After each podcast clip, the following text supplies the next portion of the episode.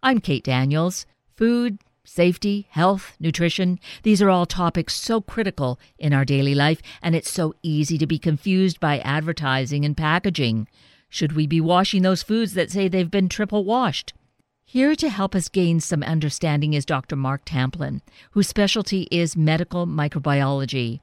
He was appointed by the U.S. Secretary of Agriculture and served three terms on the U.S. National Advisory Committee on the Microbiological Criteria for Foods. So he is steeped in the science and joins us now to answer these questions and tell us the story. Dr. Mark Tamplin, good morning. Thank you so greatly for being with us this morning. Good morning, Kate. It's a great pleasure to be with you. What an inspiring and maybe shocking and hopefully really educational opportunity we have this morning in having a conversation with you, Dr. Tamplin. So thank you for being with us. I'm quite looking forward to this and feeling that people are going to be inspired. Thanks very much. I'm looking forward to it also. So I feel that there's a, a two pronged approach that we have in this time together. One, of course, the real uh, basis and the fundamental part of our conversation has to do with your science background and, and the work that you do in microbiology and how it affects our whole food source. So that's a huge, huge thing, isn't it? It is. I mean, our food supply is it's not as safe as we'd like it to be, and it's, it's always a challenge for us to be able to, you know, manage the hazards that could occur in the food supply, um, and to do this, you know, with uh, managing human behavior. So it's quite difficult to do that, as you can imagine. And so we have we try to put the best safeguards in place that we can to protect public health. So that is is critically important and we're really going to do some good focus on that.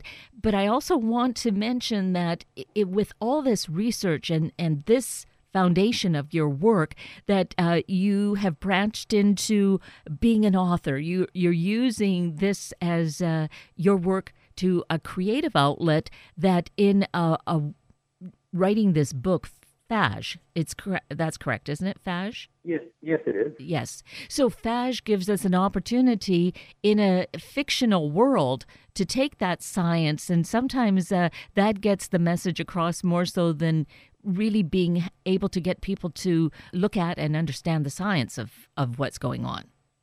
You're exactly right, Kate. You, you hit the nail on the head in that I've been uh, been doing research and teaching students for uh, almost 30 years now and uh, my intent in writing the book, I mean, I get a lot of pleasure from doing it myself, but also to be able to increase the size of the classroom that I talk to. I'm um, I was quite inspired, you know, over the years reading books like um, by James Michener, you know, about r- real history but with fictionalized characters, and, and equally uh, books uh, like uh, Michael Crichton's book Jurassic Park, The Andromeda Strain, some of the earliest science fiction books that I read. And so what I wanted to do was to be able to let the public know more about what microbiology is, um, and also to do it, you know, in an exciting page-turner way that I've done in my book Phage, um, to be able to explain to them what these bacteria are, and importantly, in this day and age, to to identify where we have some critical gaps and where we might fill them in, and that gives us then, you know, some of the suspense in the book as the protagonist Sam Townsend tries to stop this uh, homegrown terrorist from unleashing this pathogen on the on the U.S. population. So, with that kind of a science fiction approach to it, how much of that do you feel or do you know can be uh, or has been partially reality in our lives? Well, we know that uh, currently uh, in in our lives that food safety is a very important factor because one in six of us, on average, each year has a foodborne infection. And that's about 50 million infections in the United States um, per year, with up to 3,000 people that die from those, and many people that, you know, more that are hospitalized. So it's always going to be a challenge to us. It, today, where our biggest challenge is, is around ready to eat foods.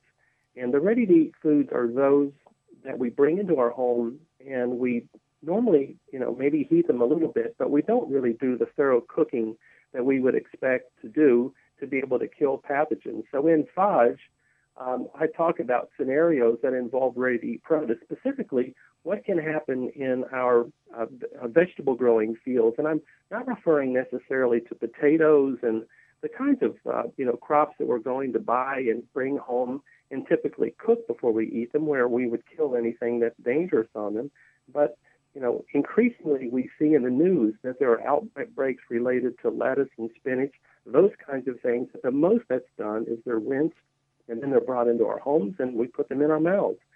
So what I'm trying to do in the book is to build on that existing problem we have, but to also expose, you know, a vulnerability that we have to malicious attacks. But but what I'm trying to get across in the book is that we can do something about it. So when you mention lettuce and spinach, that's such a critical thing. We love the convenience. I know I love the convenience of those bagged salads because I can quickly rip them open and toss together, you know, what I feel is going to be healthy and nutritious. But am I needing to rethink how I approach this? Well, I, no, you you don't really because, and again, this is why these foods are so um, are so unique in, in our in our lives in that in food in general, as you probably know, Kate, is we have an unusual amount of trust that everything is done correctly. We go to a restaurant, we have no idea exactly what's happened to our food. The plate comes to our table, we pick up our fork and put the food in our mouth. So and, and things like you're talking about, the lettuces and the spinach, the, the, the types of leafy greens that we put in our salads, there's nothing of significance that we can do at home uh, other than cook it, and we're not going to do that.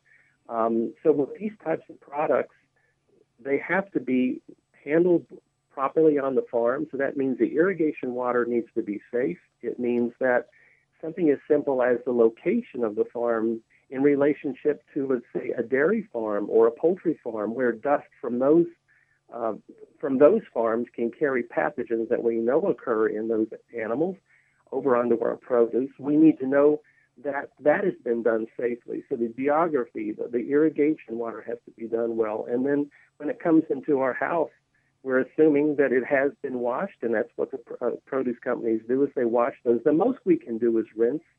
But the key thing I'd like to get across is that when a, when a pathogen attaches to something like a leafy green, the most we can do is probably remove about half of the organisms by washing and rinsing. And that's why it's so important that that entire food chain is handled properly. So I, I can hear now that there are many stages, really critical stages here. When it comes into our home, uh, is that last stage. And so, kind of working backwards, because this is what we've brought into our homes, you are suggesting then that we should at least rinse? And what kind of water or is it just water that we use to rinse those greens? Well in our home uh, we should just rinse them with water because that's going to pro- provide primarily a mechanical action to remove bacteria. So for example if you know you think about lettuce and spinach where we've got the wrinkled leaves and there's you know, little grooves and crevices that the organisms can attach to and when we look at it at a microscopic level, the bacteria, when they bind, when they land on that leaf, and then they then they um, they just don't sit there loosely. They typically produce substances that adhere them to that surface because they're trying to secure to obtain nutrients from that plant surface themselves. And so we can rinse them. Again, we're going to remove some of them, but uh, what we're counting on is that everything that happened before that, that when they were, for example, triple rinsed, uh, such as with a pre-cut salad that you know you buy in a bag in a food store, that that rinsing has been done well. But most importantly is that what happened on the farm itself. So when they were out in the field growing, that that you know these dust particles and the irrigation water uh, were of high quality. So that means that there has to be a very tight partnership between myself, yourself, consumers, and the food industry, as well as the government that provides us with oversight. And that feels a little uh, unwieldy in a way, or it feels like we have uh, not a lot of control over it. No, exactly. And when we look at the recent epidemiology information around foodborne outbreaks, where we have seen a very significant increase compared to other areas where we've actually seen decreases in certain food types and foodborne illness, is in ready to eat foods, particularly the produce category. We've had outbreaks around the world because the industry is consolidating, uh, and you have larger corporations owning more fields, you have massive operations.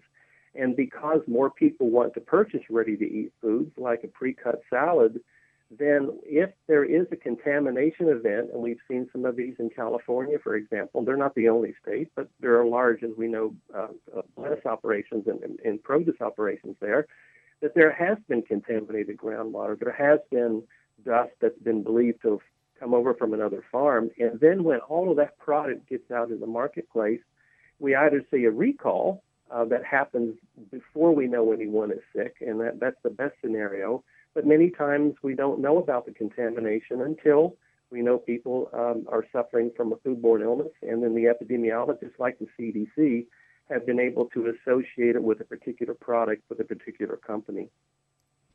Some of this, considering how small our world really is, and the things that that go on, and the idea of contamination coming through the air would be difficult for us you know, say halfway around the world to really be able to control any kind of contaminant following falling on these big fields of greens that are being grown.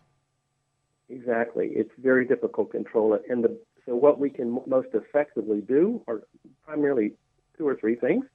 Um, we can be sure that when these farms are being set up, um, or if they're converting, a, you know, say it was a cattle farm before, or some other crop and they're now moving it into leafy greens, we need to be sure that they do a survey of the area to ensure that there are no contaminating um, farms, such as you know what we, what we would think of with poultry. We have salmonella contamination, or, or dairy cattle farms where we can have salmonella and E. coli. We want to be sure that we have that right geographical location, and that takes into consideration uh, the way water moves over the land and under the land, and also where the wind blows. So those are things that are currently part of existing food safety plans uh, for our farms. In addition to that, we need very good on-farm security, and this is something that I, you know, bring out in my book Phage, is that this is an area that we that we've skipped over. So after, um, again, I'm not trying to focus on just the malicious issues because that's what makes my story interesting but it does bring out the scenario that we have we don't have the on-farm security as we do in a food processing plant. And after 9/11, when we knew that the bad guys could do something, uh, we really tightened up security, and the government helped companies do that around food processing plants. So there, you've got a roof, you've got doors and walls, you've got security, knowing who's coming in, you've got cameras and such. What we don't have is we don't have that same in-depth organized type of security system that goes on farms. So we talk about soil coming from these other types of operations, but we also need to be sure that when people come onto the farms, they're not accidentally carrying things that they shouldn't be carrying onto farms um, when they're handling the produce. And we need to be sure that we don't have people uh, flying drones. That's something I bring out in my book is that drones are so important now in agriculture. They help companies precisely um, put down fertilizers in the right places where they're needed through cameras that look for weeds and, and, and growth.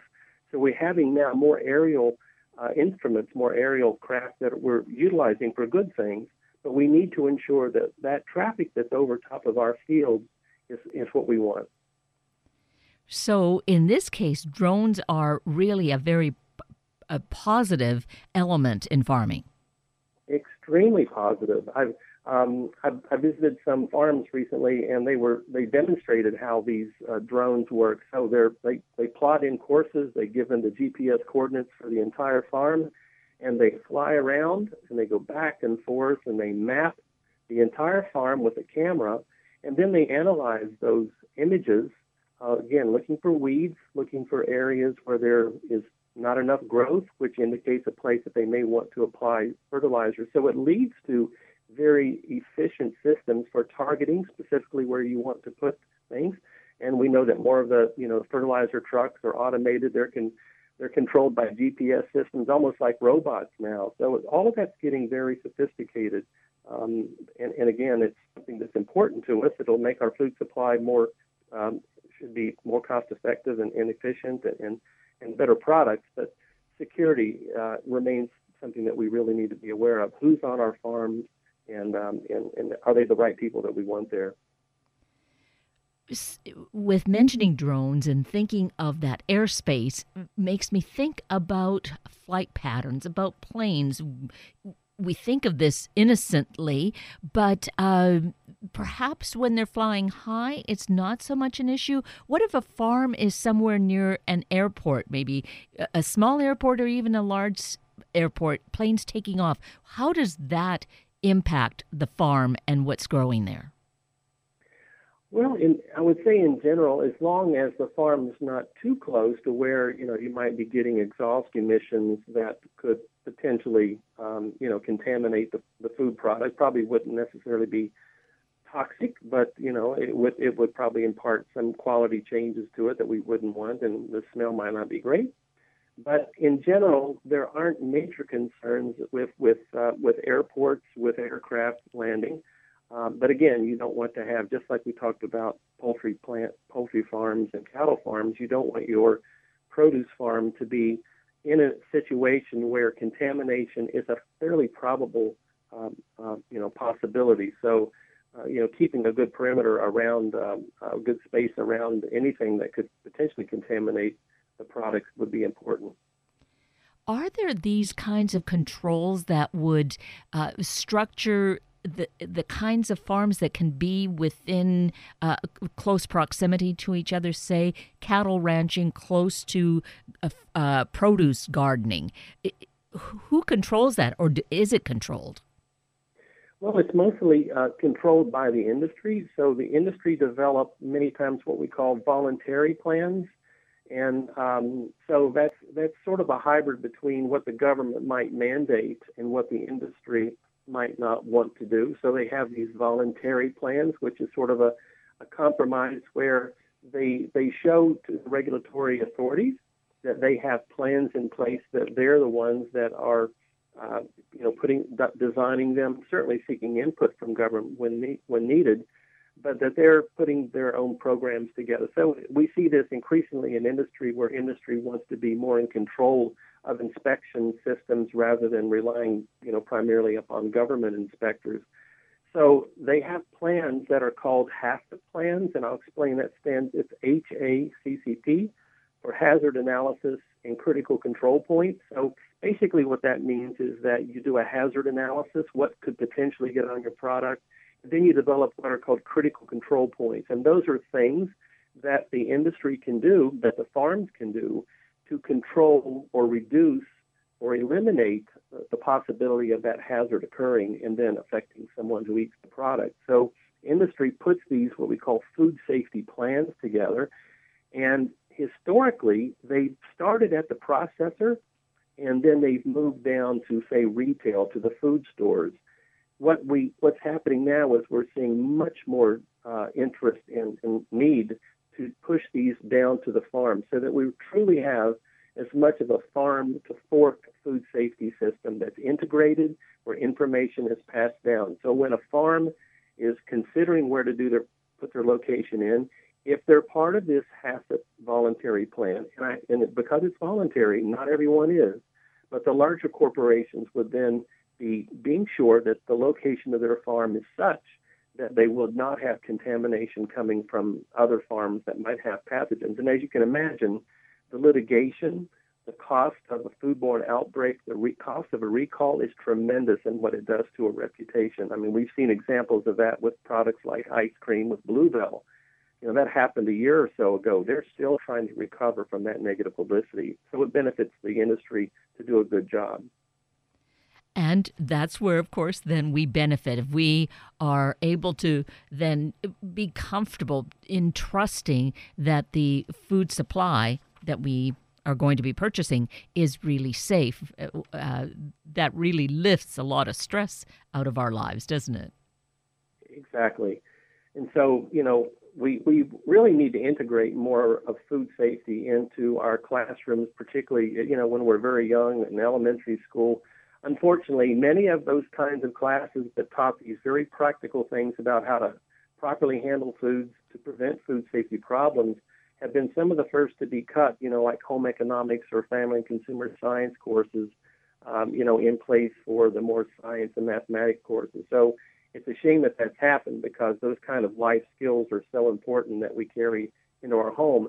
And again, where that even translates into another sector other than the home, and that is restaurants, because you know if you don't have that right training early on, and you're not doing those six things in your own home, if you're then working in a restaurant or in a retail facility that's preparing food for other people to eat, um, you know you forget you may not even know that you should be cooking food uh, to a certain temperature. And the, the types of things that we hope more people will be doing is keeping food out of that danger zone don't leave it in that temperature of 40 degrees to 140 for more than four hours to be sure we don't cross contaminate food. So, one of the worst scenarios, and it can happen with lettuce, is that someone says, Oh, I'm going to rinse my lettuce off in the sink. Um, that's good, but they, they, they thawed the chicken in the same sink. They forgot to clean and sanitize it, and now they've contaminated their lettuce. And that scenario has happened in homes, and it caused one of the largest outbreaks of salmonellosis in Florida back in the early 90s from that very scenario. So all those practical skills are really key so that industry and consumers work together to reduce foodborne illness, these 50 million cases per year. And I think that's a, a really key figure for us to take to heart is that you were saying it's one in six people will uh, be affected by some kind of a foodborne illness each year, correct? Correct, exactly. And Kate, we know that about 60% of those foodborne infections, so what 60%, that's of 50 million, is about 30 million of those foodborne infections are traced back to a organism that's called norovirus. And many people may have heard of it. Yes. It's that cruise ship virus that you know we hear that everyone gets diarrhea, then they have to bring the ship in and they quarantine uh, quarantine it that that virus, norovirus, only comes from humans. And so we know exactly where the source is, and it's always unwashed hands after using the bathroom. So we could take care of 30 million of those infections if people would simply wash their hands. It sounds so elementary, but the epidemiological information shows us that that's the reality. It's so amazing that something so simple, and we we will see posters around our schools and our offices but i wonder and and hospitals. I've heard that about uh, in hospitals that sometimes some of the staff might not be as diligent as they should be. So you're saying that is so critical. How do we get that message across then well, again, that comes back to things that we need to do early in the you know in the development and learning of people as as children. Uh, it's such a fundamental principle, and you know, and, and we all know that we've been in the bathroom and we've we, we've we've noticed that someone has come in and hasn't washed their hands, so we know it happens.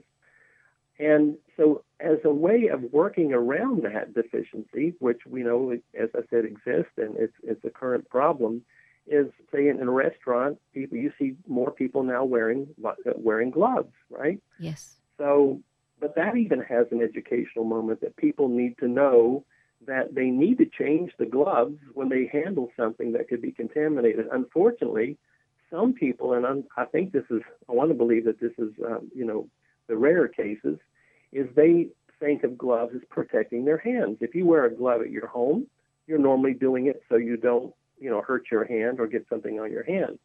So it's more for your protection. Some people go into restaurants, into hospital catering and environments, in those places that prepare lots of meals with that mindset. And so they wear the glove everywhere they go. And I'll tell you know, I was was told by a person that worked in a restaurant that one of their employees actually wore their gloves into the bathroom. Um, so it sounds so fundamental and, and, and, and hard to believe, but that is one of the reasons why we have so many foodborne illnesses in the U.S. You are just so great at illuminating this for us, Dr. Tamplin. How simple it is that we could all really take care of so many health issues that surround us. And uh, we've touched on, I think, some key areas that are part of our life on a daily basis and multiple times a day that uh, it's so critical to underscore that. And I really appreciate how you bring it to us in, in really a very basic and simple form.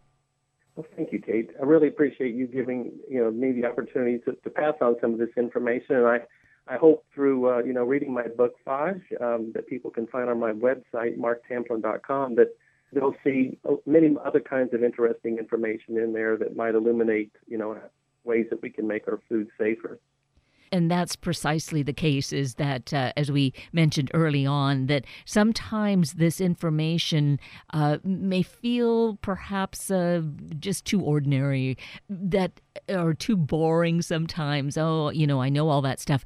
A book has a way of bringing the story to life and we really get immersed in it. I think that serves to really underscore the message in a big way Yes, it does. It gives you a good opportunity to be more creative, obviously, and and to you know develop scenarios and inter- interesting ways of communicating it to people, not doing it you know in a very dry way, uh, like we might do sometimes in the classroom. So I'm, I'm hoping that the book is able to do that to to illuminate you know some of these issues. But more importantly, um, you know the book does have a good ending, and and so it's not it's not a doom and gloom situation that it would bring out how we actually have much more control. And, and the title of the book is called Phage or Phage. Um, there's different ways of pronouncing it. And those are little viruses that only kill bacteria, and they're becoming part of our food safety toolkit now. We use those as ways of killing pathogens. So the science is developing. Uh, those phage are being used in medical situations of treating diseases. And in some cases, people are proposing to actually use drones to put phage onto vegetable fields as a way of controlling pathogens. That is so fascinating. And what really feels so good about this, Dr. Tamplin, is that you, as a, a microbiologist, you as the scientist are able to communicate this in an artistic form in a novel so that we can feel that it's not just some theory, it really has really good science behind it that is truly teaching us.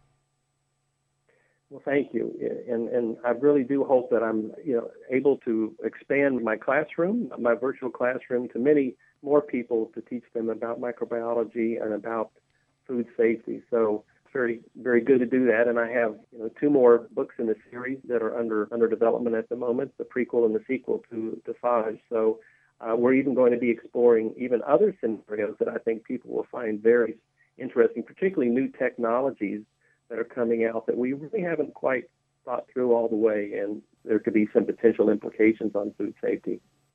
And phage is spelled P H A G E. So, an important thing to note because in searching for the book, uh, which is available in some of our typical uh, bookstore sources online, right? Exactly. It's available in all the normal locations, uh, you know, Amazon, Kindle, uh, iTunes, uh, Barnes & Noble, Nook, and on Google Play. You can find, there's links right to them on my website at marktamplin.com. Yes, great. Thank you for mentioning that once again.